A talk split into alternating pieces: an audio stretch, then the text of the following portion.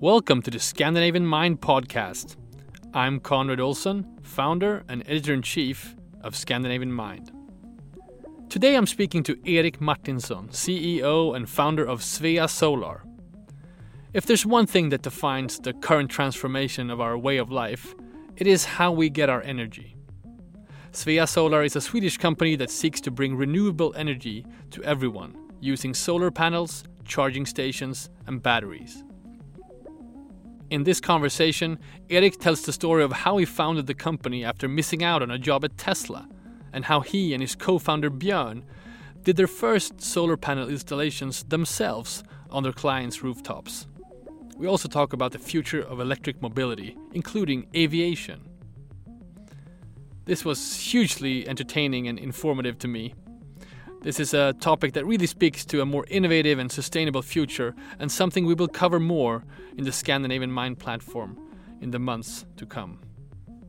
I'd like to thank the Helio co working space for letting us use their podcast studio.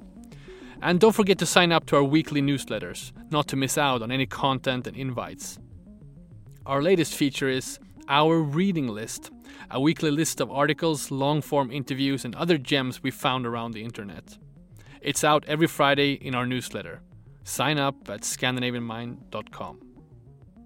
Here now, my conversation with Erik Martinsson, CEO of Svea Solar. Enjoy.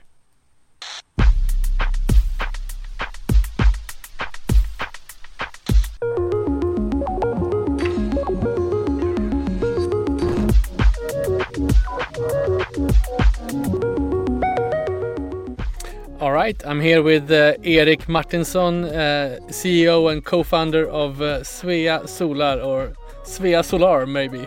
What's what's the English uh, pronunciation of your name now when you're going international? We usually say Svea Solar or Svea Solar. You can say both, but I mean uh, it's solar in the world, uh, word, so it's fairly obvious. Though, right. You can say Svea right. Solar. It depends on on your mode. I'm going to start with uh, perhaps clarifying or or uh, uh, a rumor that I've heard, and and that is that you started this company after either was it you you you failed to get a job at Tesla or you were fired from Tesla. Please clarify here. What's the story?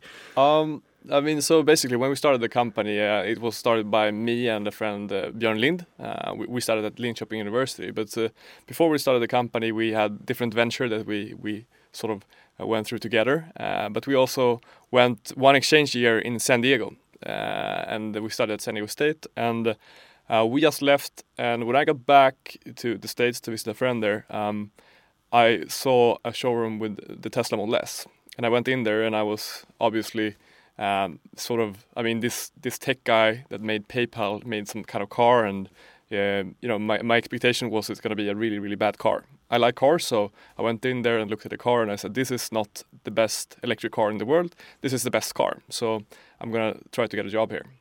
Obviously, failed five times. Five uh, times. Five times. Uh, but then uh, me and Björn started out uh, the solar company instead. So um, uh, one fun part of the story is also that um, uh, a guy that was also involved in this was Peter Carlsson, that's now doing Northvolt. Um, he was, I think, vice president of Tesla or something like that. Right. and uh, yeah, so so he, he left Tesla and I never made it to Tesla, so maybe that's two good things. All right, so maybe what's the the, the ground zero of the new the new era of Swedish energy. Um, so we're going to talk about energy today and and solar energy specifically. Um, uh, maybe just start from a more sort of holistic perspective. Why is just solar energy? Why is that so important? Why do you go for that? I would go the other way around. I mean, we need to go 100% renewable. Hmm. I mean that's that's a fact. That's not not something that we need to argue. We either will run out of oil uh, or other fossil fuels, uh, or we just keep it in the ground. But eventually, we will need to rely on the renewable sources. Hmm. Uh, and if you look into that perspective, so how do you ensure to do that? Uh, all calculations will be heavily based on solar. I would argue that um, somewhere between 65 to 75 percent, uh, maybe even 80 in some places, uh, percent of the all the energy uh, will be in the future will be solar powered. So I think that if you would source out one single factor um, to reduce renewable or sorry to reduce fossil fuels, it would be solar energy. Um, so I think, and that in combination with electrifying transport, with EVs, electric vehicles, um, electric transports, uh, future electric airplanes, and so on, uh, would be a perfect combination. So that's sort of the reason why we also attacked solar uh, and want to push that as hard as we can, uh, because I believe personally it's the most important factor in reducing CO2 emissions, or, or, or you can even say eliminating CO2 emissions. Completely. Right. So when you started out, what, what was this super obvious to you guys when you did it, or did you sort of learn about it as you went? What was it in this sort of Tesla experience that you sort of saw that okay, we need to go into this space? I mean, if you if you go back uh, several years, um, I've always been in, uh, interested of re, um, sort of environment and, and what we can do there. Hmm. But I've been a little bit depressed in the sense that uh, you either had to do the fun stuff in life and not care about the environment, or or not do the fun stuff and care about the environment. Mm. And that's a conflict that I think a lot of people is having today. A lot of people is, oh, can I do that and that? And if I don't do that, and then you, you get kind of schizophrenic. You either care about the environment or you don't, and so it's really hard. And I had those feelings for a long time. Uh, it was the the first time I really realized this is possible. It was really when we started to see what's happening with electric vehicles. You're seeing what's happening with solar. Um, so thi- that this was um, you know, some some ten years ago, and then you start to start to go, okay, solar is good, but it will not work in Sweden. I mean, that's the first mindset that everyone goes through, including probably a lot of people in the audience here Of course. because I did it myself. Yes, I did. I rated the solar like really low. It w- won't work in in Sweden. You know, we saw it happening when we were studying. Um, I think it was 11, 12 in San Diego. We started to see SolarCity and other companies uh, evolving there, and you see, yeah, well, this works here. You have a high electricity price and a lot of sun. Mm. And then we started to do um, our homework in Sweden.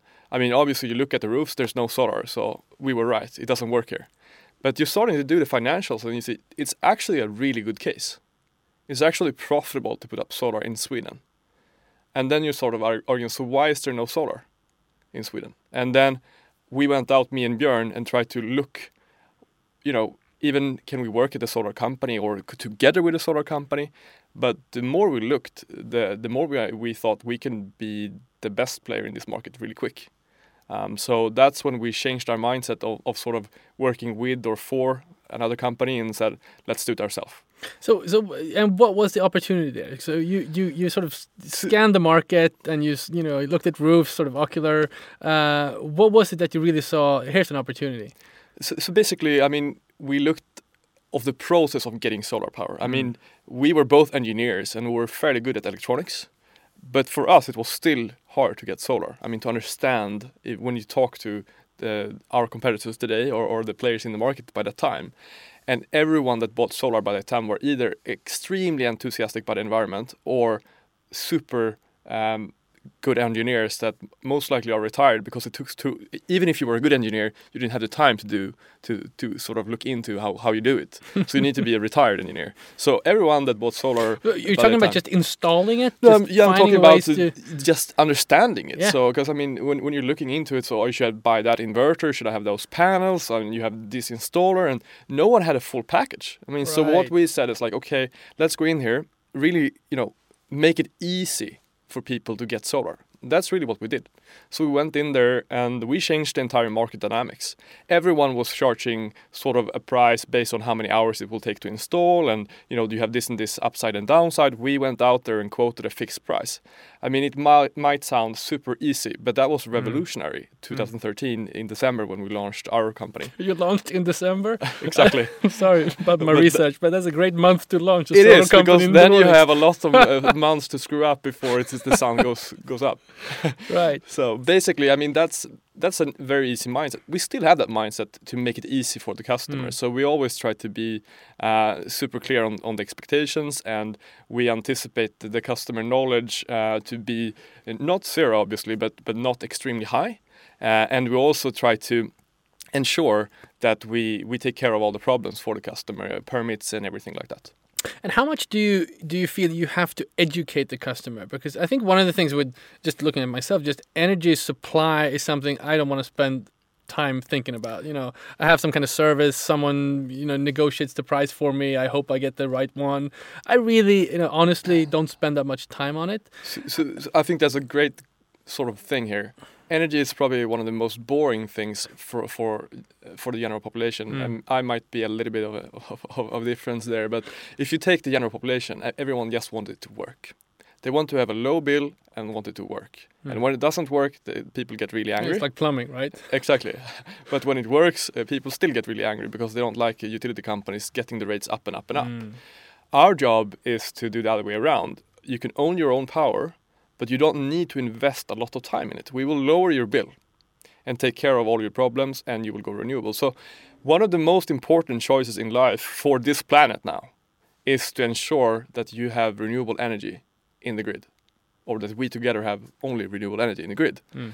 but it's also one of the most boring uh, choices to make. So we're trying to sort of just make it super easy to, for people to do the right choice. And this is a core thing for us as a company, but also for, for how I value uh, the way we should approach the environmental problems we have today. Our job is not to go out to, to tell people that you cannot do what you want to do in life. Uh, you, you don't need to stop consuming the products that are right. Mm. We will ensure that you can do the things you want to do, but you, you can do it in a better way. That's really the core here. We're not here to say, don't do that, don't consume energy, don't do that. Uh, you can consume a lot more energy than we do today uh, with a good conscience if we ensure that the, the energy we're consuming today is 100% renewable. Okay, so break it down for me. What, what you know, other than you know making a product out of it, that's sort of the approach. Make it easy for the for the customers.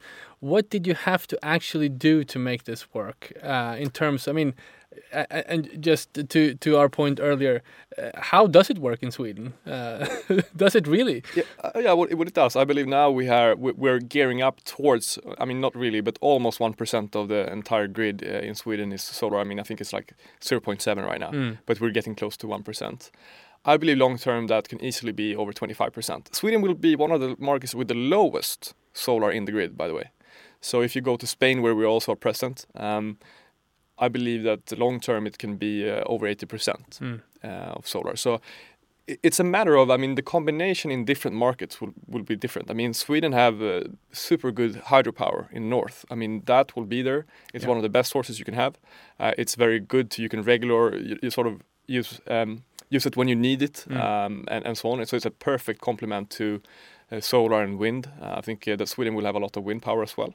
So I mean, it's not that we're competing against other renewable sources. I mean, solar will be a, a, major player in all markets and dominating in some markets.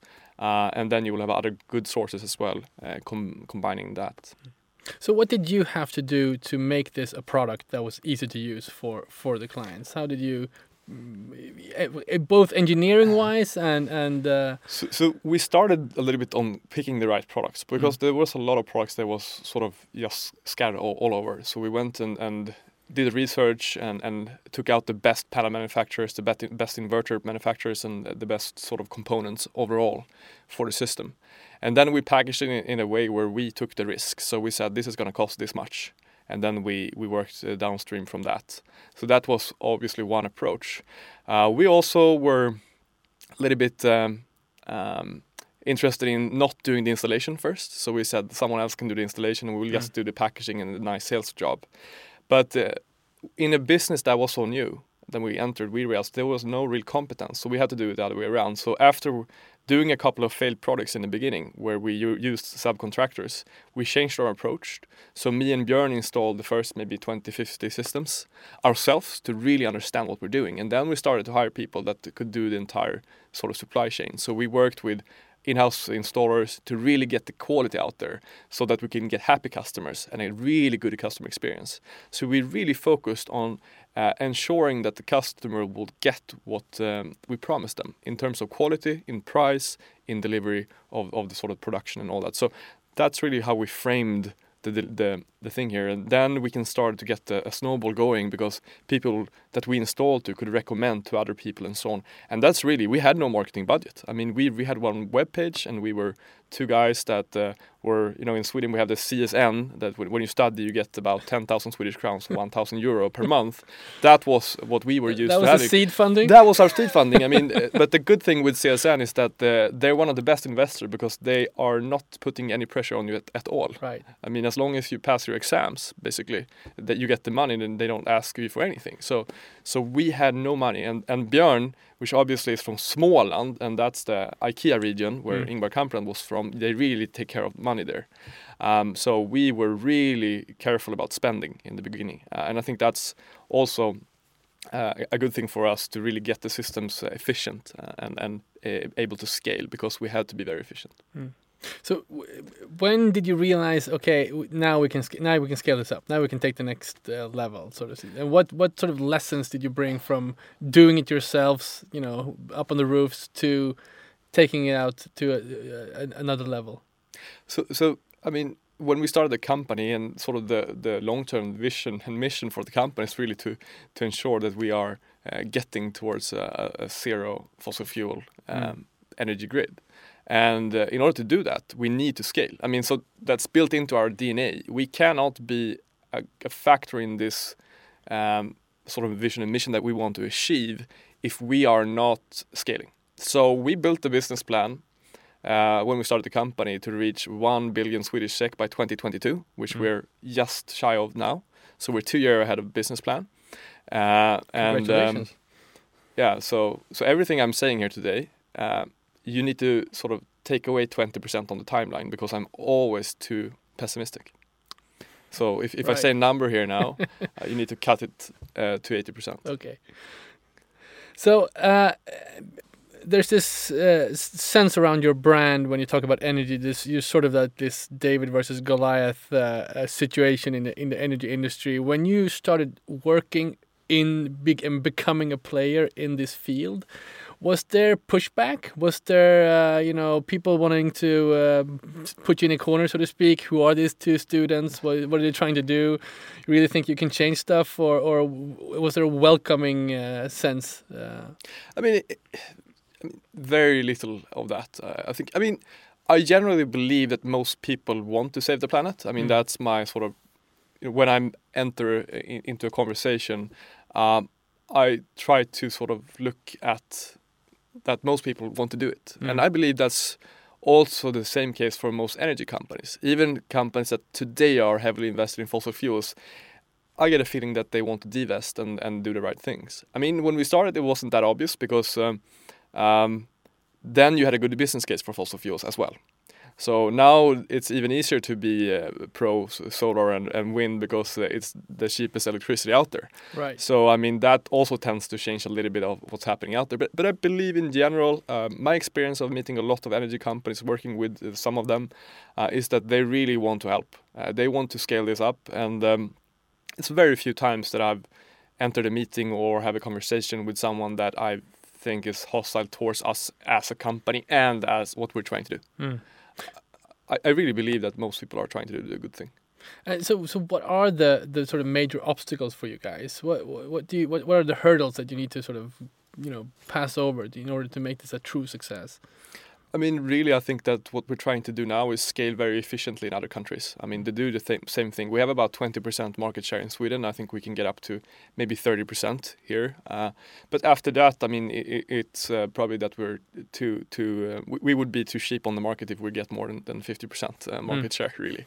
Um, so we, I believe that scaling what we have now and really reaching out to the sort of all over Europe. I mean, which is what we're trying to do within the, the, the next two, three years, uh, and ensuring that we have somewhat reaching out to about 80% of the European market. I think it's, it's reasonable to do in that time frame.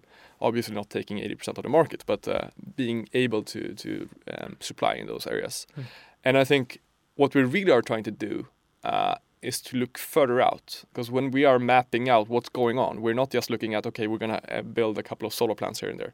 We are adding uh, EV charging, batteries, uh, energy contracts, as well as solar. So we're bundling with a full, complete energy solution, uh, where we can also balance the loads because a lot of people are now really worried about what's going to happen with the grid you know you have this wind that's sometimes uh, uh, you know when the wind is blowing you get a lot of wind power otherwise you don't get a lot of wind power you have the sun you know it's obviously not sun all the time. So you need to work on being very efficient when to consume energy. So a lot of people, especially the older energy companies, are always thinking from how can I supply the demand in the market. Mm. We are changing that completely and saying, okay, we're building up uh, a production unit uh, all over all, all over Europe uh, together with other companies, and we're also trying to change the pattern and behaviors of the demand, and that's much easier than to, than to change how the wind blows and how the sun shines. So, what are some of those changes in demand? You think? So, ba- so basically, I mean. If you look into a regular villa customer, you Mm. can change approximately 70% of the general electricity loads uh, without the comfort or, or even without the villa owner knowing it. So basically, uh, working with the air conditioned unit or the um, sort of heating system, uh, where you're heating at certain hours and not using the other hours, and also working with the electric vehicle charging system. Usually, I mean, you go up to work maybe at seven and you take your car and you go. Uh, I mean, there's no reason for it to be fully charged at 12 o'clock in the night. Maybe it's better to start charging at 2 o'clock and, and it's done by 5.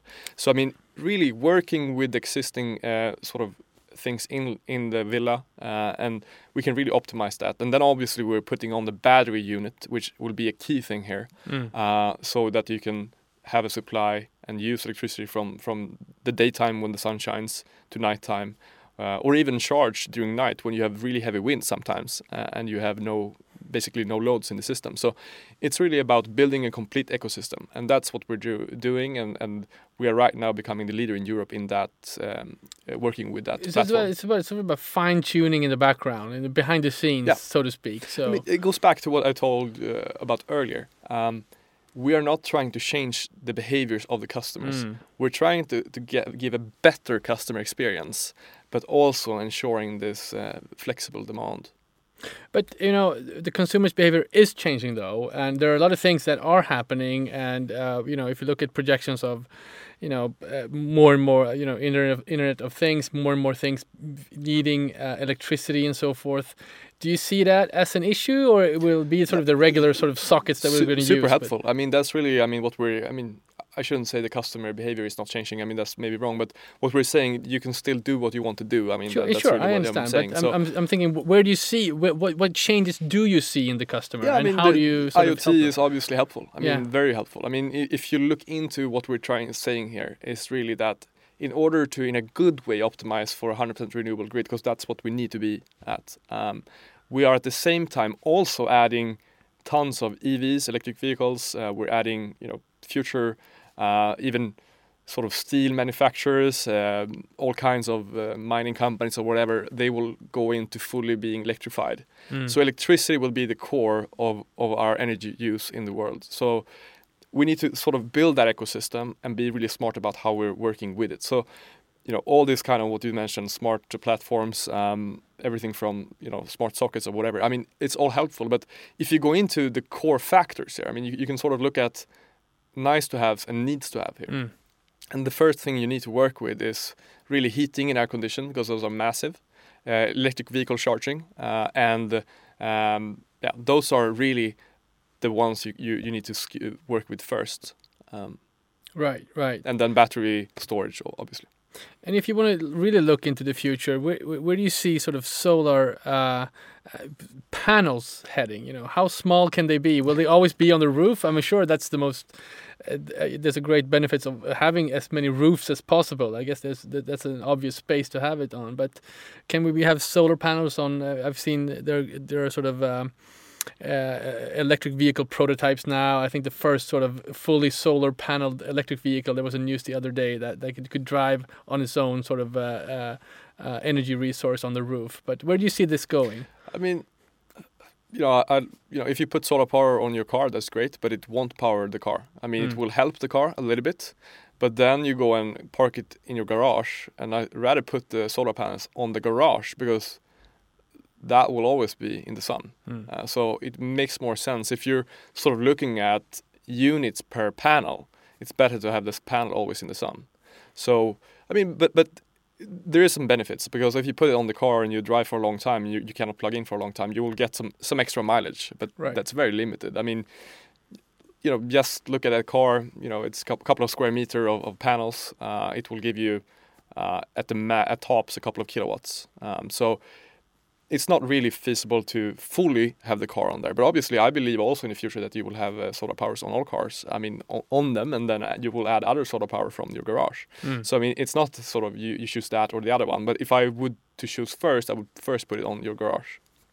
Uh, I, um, excuse me, naive question perhaps, but is there a way to? um, I'm sure uh, panels are, uh, uh, you know, developing as well. You know, have we reached sort of limit of what a panel can capture from the sun, or is there? Uh, uh, So, so first, I mean, it's also important to understand. I mean, panels are right now about 20% efficiency, meaning that 20% of all the sunlight hitting that surface will be electricity, which is, I mean, it sounds low, but it's actually really high. mm, Because, you know, a regular, a really good plant, a really good plant is, you know, a fraction of a percent uh, or something like that. So, so I mean, it's, it's, it's really good. Uh, and um, uh, so, so it, it, you know, you have potential to, to boost that, and it's been, you know, increasing for 10 years ago it was um, below 15% and now you know it's it's increasing uh, so it's it's good for, for, for the industry because it's developing over time you will Mm. get small incrementation uh, incremental improvements all Mm. the time um, so it will be better over time but even if we have no improvements at all let's say we're stopping improving today we still have good enough panels that are price competitive enough to beat coal and natural gas. So that's still very important to understand. It will only get better over time. So coal will just be more stupid and more stupid over time, where solar will be a little bit cheaper, a little bit cheaper. So year over year, you have a couple of percentage of, of uh, price decrease. If it would be going down too quickly, mm. it would actually not make sense to invest today. You would wait for tomorrow. But here's the good thing that the, the we're getting improvements, but they're not as large so you, that people would wait. Because if you would get like you know it would be half the price tomorrow, you you would wait to tomorrow and then no one would buy. So basically we see incremental improvements and, and those will keep going for the next 20, 30, 40 years or Mm. even more. Uh, but I mean, is it realistic that we would ever hit over 40%? I don't know. Uh, but I, I think that um, we will see easily 25% efficiencies over time uh, from the 20 we have today. Uh, but but it's really hard to estimate. Uh, the price will go down a little bit over time, uh, but it's it's really important also for people to understand that it's really competitive already. I mean, based on no subsidies over time, it will completely beat natural gas and coal. Wow, just like that. Yes, Yeah. with, with no incremental. Oh, sorry, no no drastic improvements or even no incremental improvements. Right. So fossil is on its way out.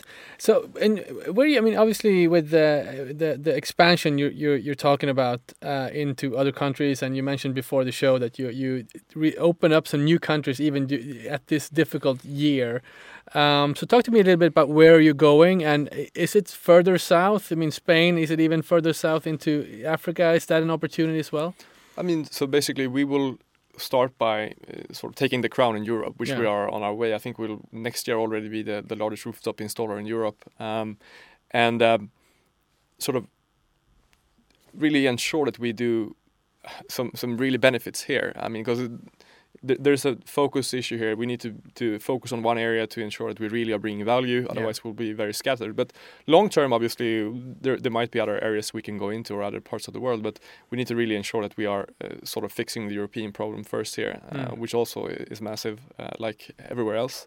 Um, and um, f- from a standpoint of other markets, I mean, Africa obviously have. Uh, uh, they went from no telephones to mobile phones. They skipped the entire sort of landlines, Right.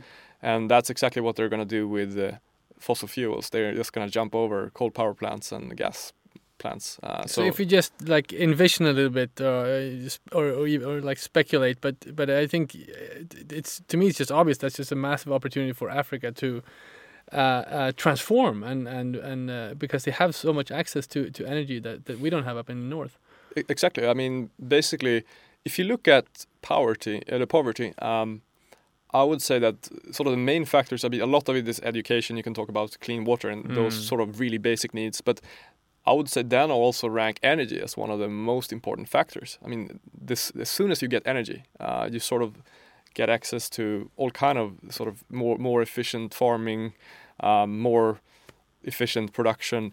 It's really a core thing of also not only fixing the fossil fuel problem, but also getting an entire sort of area of the world or, or, or parts of countries to get out of uh, poverty. So mm. I think it's not only an energy problem that we're solving in that sense, but obviously now we're focused on Europe and, and, and, and those areas. But if you look at, at the sort of general industry uh, with solar, and the good thing with solar, if you compare it to wind or natural gas or anything, is that you can do it very locally.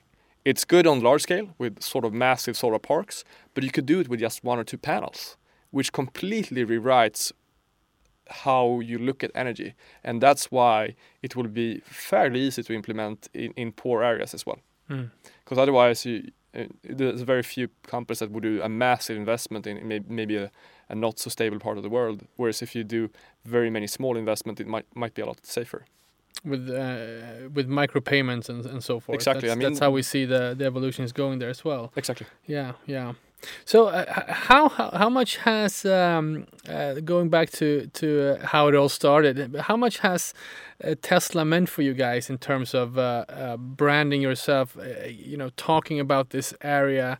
you know, obviously, it's Elon Musk is a is a sort of tentpole figure in our culture right now, and many people are looking looking looking forward. I'm sure it plays into the culture in a way. Do you talk about this at all internally, or, or have you moved on? no, but I mean, obviously Tesla's done a, lot of good things um, in terms of pushing what's possible to do. Right. Um, so I mean, if you look what they have done with the automotive industry, I mean, they they push their cars out there, um, meeting other companies saying that electric vehicles will never happen, or if they will happen, they're 20 years away or, or, or minimum 10 years away, mm. and they showed those companies to be completely wrong. So I think that opened the mindset of what's possible to do, uh, and and I think that's in some ways what we and other companies in the solar fields are are doing now. I mean, mm. we're really showing that um, coal fire plants. Um, are not here to stay. I mean, right. just go back a couple of years. People still believed that gas peakers would be a good thing. I mean, people, you know, big companies were investing monies in taking out new gas turbines. It's mm. like it's so interesting. And now they're you know trying to push those products away and, and, and put them in a balance sheet where, where no one ever would look at it because right. it's a, such a stupid investment to do. Um, you know, you, you could just use solar power and batteries or wind. It's it's interesting to hear new type of entrepreneur and CEO use the word stupid so many times, but I think maybe that's what needs to happen in terms of changing behavior. Uh, maybe, but I mean, in my mind, it's not that. I mean, for, for me it's just a stupid bet right. i mean so if, if people want to do it they're, they're free to do it but but i mean we can go back in five years time and say i told you so mm. uh, because it's so obvious it's something it's one thing if you're sort of putting out daring um, claims that you can't back up mm. but i hmm. mean if, if you start going into financials and then we haven't even started about in, talking about environmental impact because there's a lot of things here. A lot of people are saying, "Oh, you cannot not invest in coal because we need to go to in, in renewable energy." That's one thing. And people say, well, people still want their power. But if you can say, I can give you cheaper power that are fully renewable, and the alternative is coal, which is twice expensive and uh, destroying the earth. I mean, you really have a tough sell there to make. Uh, I mean, you can maybe lobby your way through a little bit, but even the, the lobbyists uh, have some kind of, you know, sort of things here when the industry of renewables are getting more powerful and they can pay the lobbyists more it will also die. Well the, the lobbyists will go where the where the market goes as exactly, well i guess uh, exactly. i guess.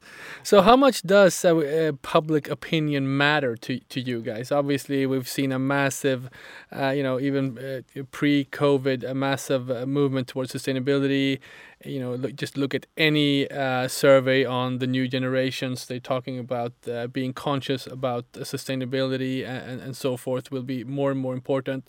And and it, and it actually translates to uh, through the generations. So it's not like you know previous uh, attitudes we've seen sort of pendulum swing back into a new generation. But but we've seen is from the millennials down to the gen z's the the uh, awareness around sustainability is, is, only growing. So, how do you look at this? Uh, is it on your radar, or uh, or is it important for you guys to to uh, you know attract new customers? I'm, I'm, I'm you know I'm sure many of them are millennials today. They're going to be Gen Zs tomorrow.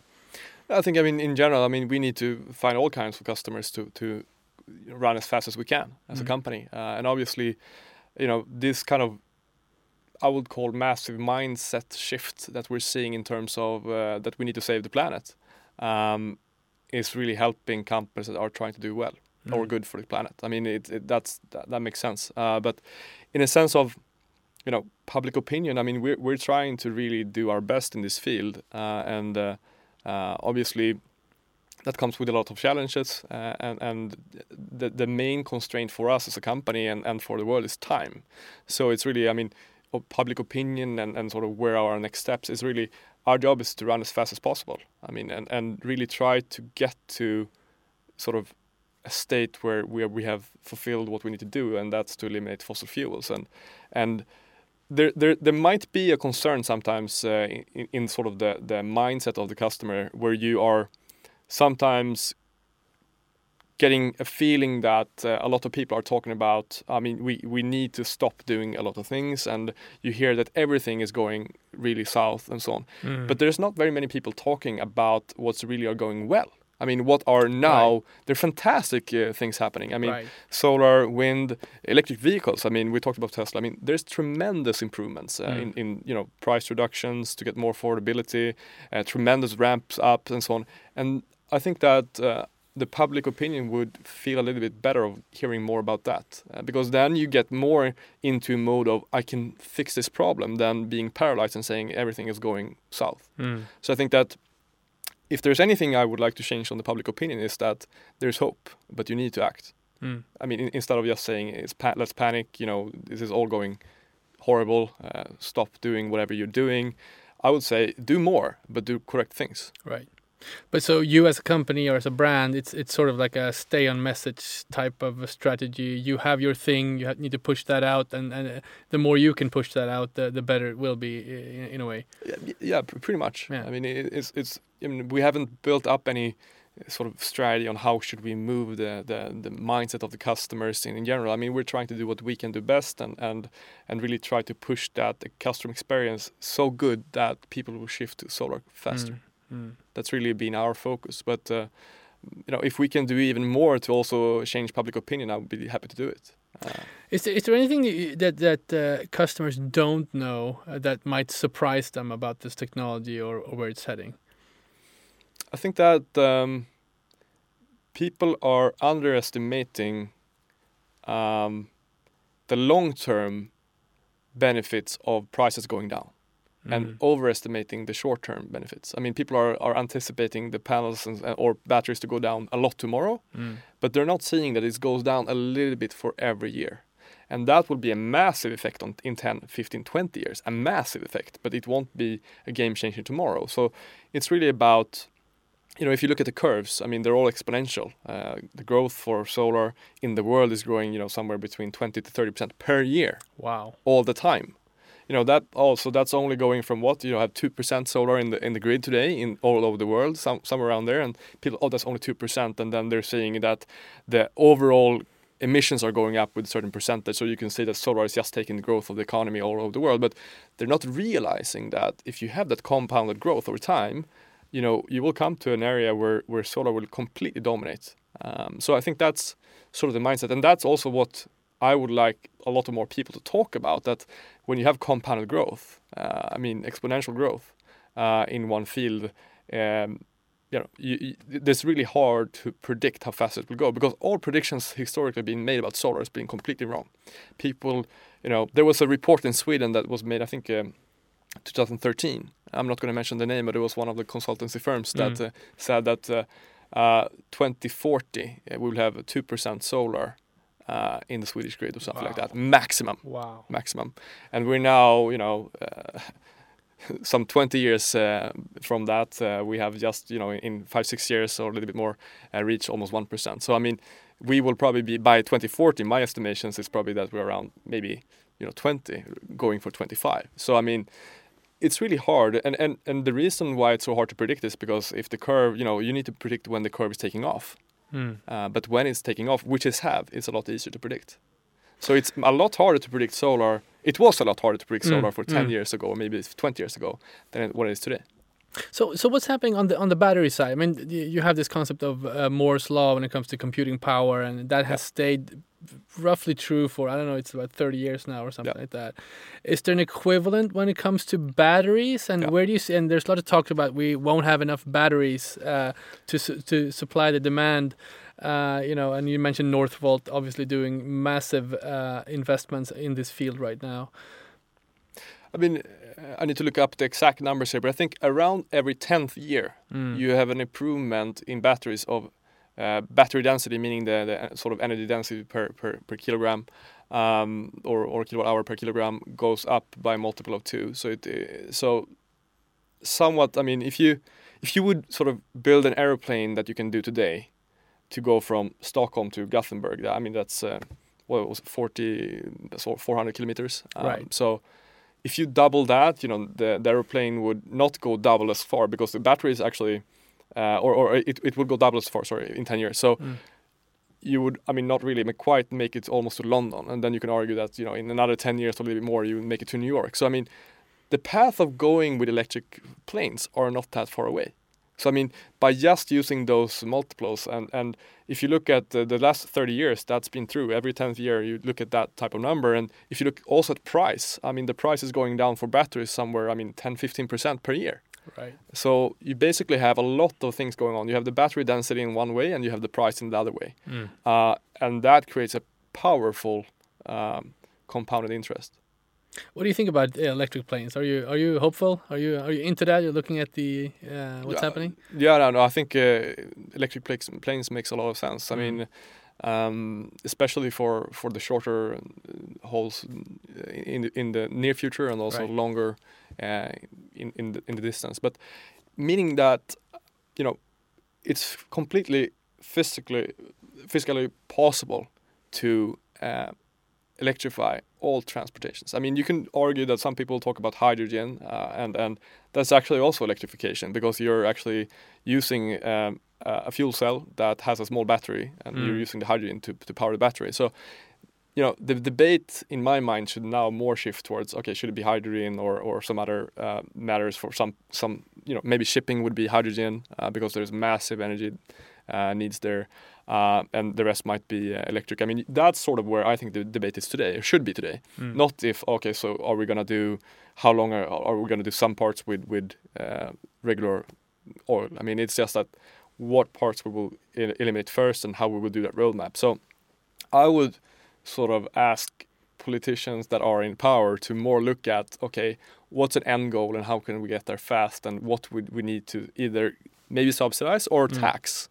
I mean, because a lot of people are, are saying you should not subsidize, which I can agree with somehow. Uh, but you know, things that are polluting should be taxed. I mean, that's just I mean, like like you're taxing, um, you know, you're you're paying some a bill for your garbage, uh, but you're not doing it for CO2 emissions, and we know that's harmful. So I mean, if you look at Stockholm, uh, I think it was founded around uh, you know 12, 1200 or something like that. People were throwing out the garbage uh, through the window, and no one was cleaning up. And then people realized maybe we should tax a little bit for taking away the garbage, and then you have Mm. clean streets. I think most people agree with that today. So uh, uh, let's go back to the product a little bit. And there's some one thing we didn't mention was the app, uh, which I'm curious about. So how uh, uh, has that changed the consumer behavior uh, somehow? Are you changing the way you um, your your relationship to energy through through the app, or or what's the main focus there? I mean, the main focus physically is really to work with the, the base loads, as I talked about, with, Mm. with sort of your heating, uh, your electric vehicles. But I believe everyone will have an electric vehicle in the future that have a car today. Uh, and uh, then obviously, uh, sort of uh, the base loads on, on, on even how, how you heat your water and so on. Mm. Uh, and, and, and really trying to have those loads at the correct moment. And that's what we are really working with. And then have the battery obviously working in the system together with the solar. So that's really what we're doing. And we're building this in a, in a way where the customer, they can go in and force the system to work in a certain way. But if they don't do anything, it will still work. I mean, that's a key thing here. We're not expecting the customer to be a, an engineer or even interested in energy. No. So that's a, a, an important thing here. If you are interested, you can go in and op- try to optimize your system and maybe charge your car at certain times you want to charge it, or or ensure that you have the perfect temperature all the time, or, or whatever you want to do. You can all do that. But uh, if you're not interested and you just want to have sort of a, a, a cheap electricity bill with a system that's working uh, and and have a fully renewable solution, uh, we'll give you that, and, uh, and and you don't have to do anything. And that's important. You, you recently also start, uh, uh, opened a um, retail location in one of the bigger uh, uh, gallerias here in the Mall of Scandinavia in uh, outside of Stockholm. Yep. Um, which I thought was interesting, both from a you know there's a lot of talk about death of retail and where it's going. I thought it was interesting that a, that a solo company took uh, sort of uh, took that space. Uh, why did you do that, and what has that sort of given you in terms of understanding the consumer? I think it's really what we did in a sense is that we opened that, and it's it's a part-time store, I should say also. Mm, um, uh, and and it was also a way for us to have the, the people that you meet there actually is not our salespeople it's everyone working at the office so we're putting uh, we're cycling all, all the employees around so they get to know the customers. Mm. so i think that's also a key thing here. It's not only for for us. So for me uh, and Björn also when we started the company we focus a lot on the customer and, and for everyone to understand the customer they need to meet the customer. So they need to be able to explain the product. If you can't explain the product you need to sort of read up. So it's a way for us to also ensure that all employees are being um, schooled in what we're doing. Uh, as well as getting a lot of interest because there's a lot of interest. We have had a lot of people coming in there and really sort of getting a feed on, oh, this is how it looks like and this is how it works. So mm. it's really about educating uh, the consumer and, and also educating our staff to understand the consumer. So we're we're trying to do both here, educating the consumer and educating ourselves. That's good. So maybe not put all the stuff up on the roof like like you started once, uh, putting them in the pop up we, shop in we actually, we actually we actually try to have everyone at least visit uh, an installation. Maybe not doing a full installation, but but being part of it or at least uh, understanding it. So I think that's that's another thing we're doing that everyone working in the company should know what we're selling mm. and where we're coming from. Mm. So I mean, it's really about um, you know being able to still uh, work out and get the best service for the customer because that's really where you can make a difference. Uh, if you can make it very scalable and still have the customer in focus, uh, those those two are fairly hard, and we need to we need to work every day to to keep that focus. I think that's an excellent end note. Is there anything you think we should add that we have missed talked about? Uh, anything, a uh, message that you want to send off to the readers or listeners? No, I mean more more in a sense that uh, I think that people should be more optimistic on what's going on, and there's a lot of good things going on, and instead of, of sort of being afraid of all, all the bad things that are, are happening, I mean we should still care about those and really make sure that they are not happening. We should try to focus on really we have tremendous uh, um, movements in in solar power, wind power, electric vehicles, and all that, and you know in essence, like 75% of all CO2 emissions are somehow related to energy mm. um, in, in all kinds of areas. And if we can electrify all that, and if we can make sure that that electricity is 100% renewable, you know, that's it. All right, stay positive, Erik, founder and the CEO of Svea Solar. Uh, thank you so much for talking to me. Thank you very much.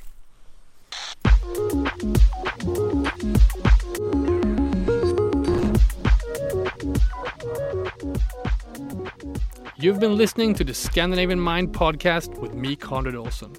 This show was edited by Erik Sedin. If you liked what you heard, follow us on your preferred podcast app like Spotify or Apple Podcasts. To get the latest news, insights, and invites to upcoming events, sign up to our newsletter. Just go to scandinavianmind.com to become part of our movement.